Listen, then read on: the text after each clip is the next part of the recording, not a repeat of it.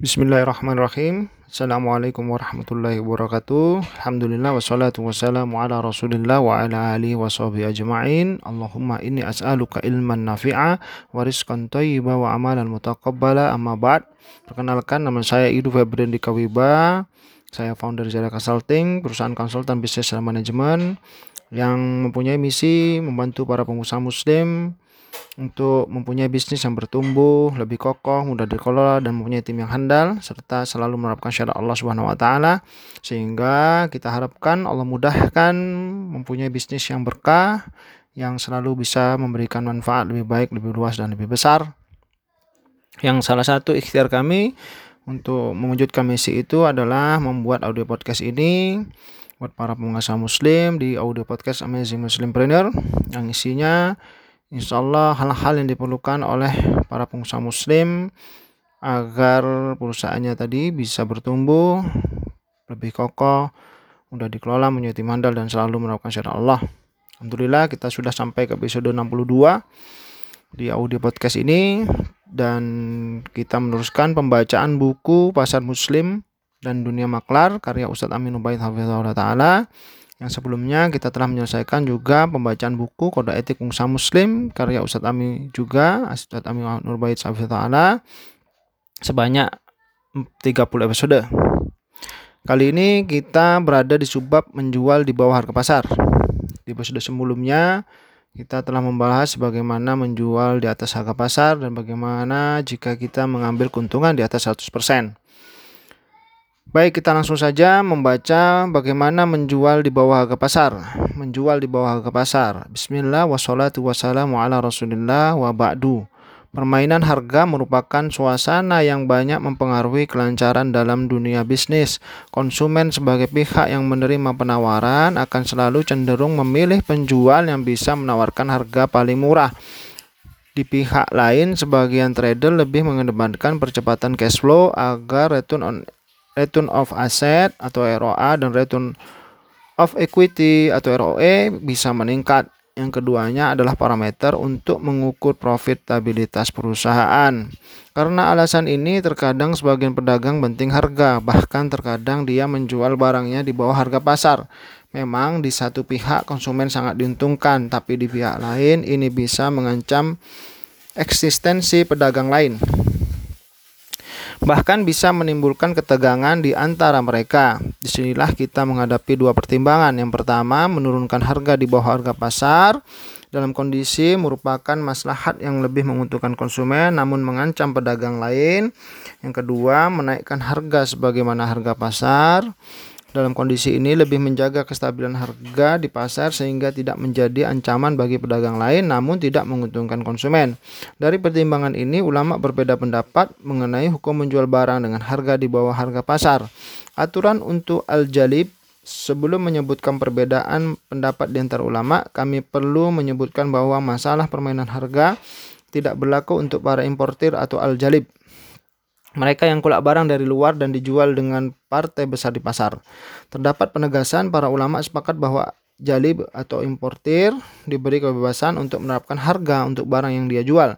Kita akan sebutkan keterangan Ibnu Rushid. Di antara masalah yang tidak diperselisihkan bahwa para importir atau jalab tidak ada penetapan harga. Di tempat lain, beliau mengatakan untuk para importir tidak ada perbedaan pendapat bahwa mereka tidak dibatasi dalam menentukan harga untuk barang yang dia datangkan ketika dijual. Mengapa mereka diberi kebebasan menentukan harga? Karena barang yang dibawa para importir merupakan sumber keberadaan barang yang, yang beredar di pasar. Misalnya di pasar Jakarta, buah salak didatangkan dari Jogja. Si A adalah tengkulak salak yang membawa salak dari Jogja ke Jakarta. Ketika si A membawa sekian kontainer salak, dia diberi kebebasan untuk menjual salaknya. Meskipun jauh di bawah harga pasar, karena posisi si A adalah sumber keberadaan salak di pasar. Ini bagian dari pengamalan hadis Nabi Shallallahu Alaihi Wasallam yang melarang orang kota menjualkan barang milik orang desa yang dia antar ke pasar. Orang desa yang masuk pasar dengan membawa hasil alam, dia bisa masuk pasar dan menjual barangnya kepada para konsumen di pasar meskipun dengan harga murah. Rasulullah Shallallahu Alaihi Wasallam bersabda, jangan orang kota menjualkan barang orang desa biarkan masyarakat mendapatkan rezeki dari Allah dengan cara transaksi antara satu dengan lainnya. Hadis riwayat Ahmad 4291, Muslim 3902 dan yang lainnya. Ketika petani desa itu dibiarkan menjual sendiri barangnya ke pasar, ada kemungkinan dia akan menjual dengan harga yang lebih murah karena merasa sudah untung besar. Konsumen pasar akan untung sehingga kebutuhannya tercukupi tanpa harus keluar banyak biaya.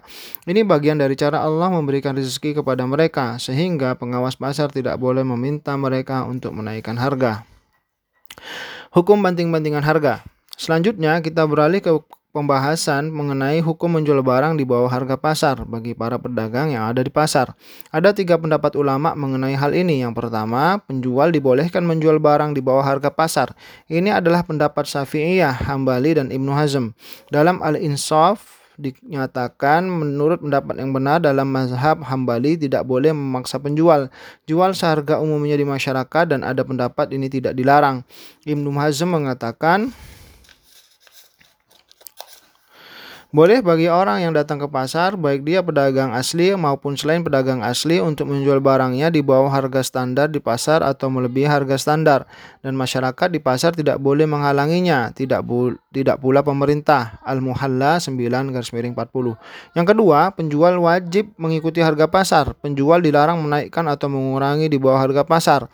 Ini merupakan pendapat Ibnu Zazi, ulama Malikiyah, salah satu pendapat dalam mazhab Hambali dan yang dinilai kuat oleh Syekhul Islam Ibnu Taimiyah. Sebagian ulama menyatakan bahwa pendapat ini diriwayatkan dari Ibnu Umar radhiyallahu anhu. Ibnu Zazi mengatakan, siapa yang menambahkan harga melebihi harga pasar atau menguranginya, maka dia diperintahkan untuk menyamakan dengan harga yang berlaku di masyarakat atau harga pasar. Al-Qawanin Al-Fiqhiyah halaman 169. Dalam kitab Al-Iqna kitab mazhab Hambali dinyatakan Syekhul Islam Ibnu Taimiyah mewajibkan untuk memaksa pedagang akan melakukan transaksi jual beli dengan harga standar dalam kurung al-Iqna fi fikil Imam Ahmad bin Hambal.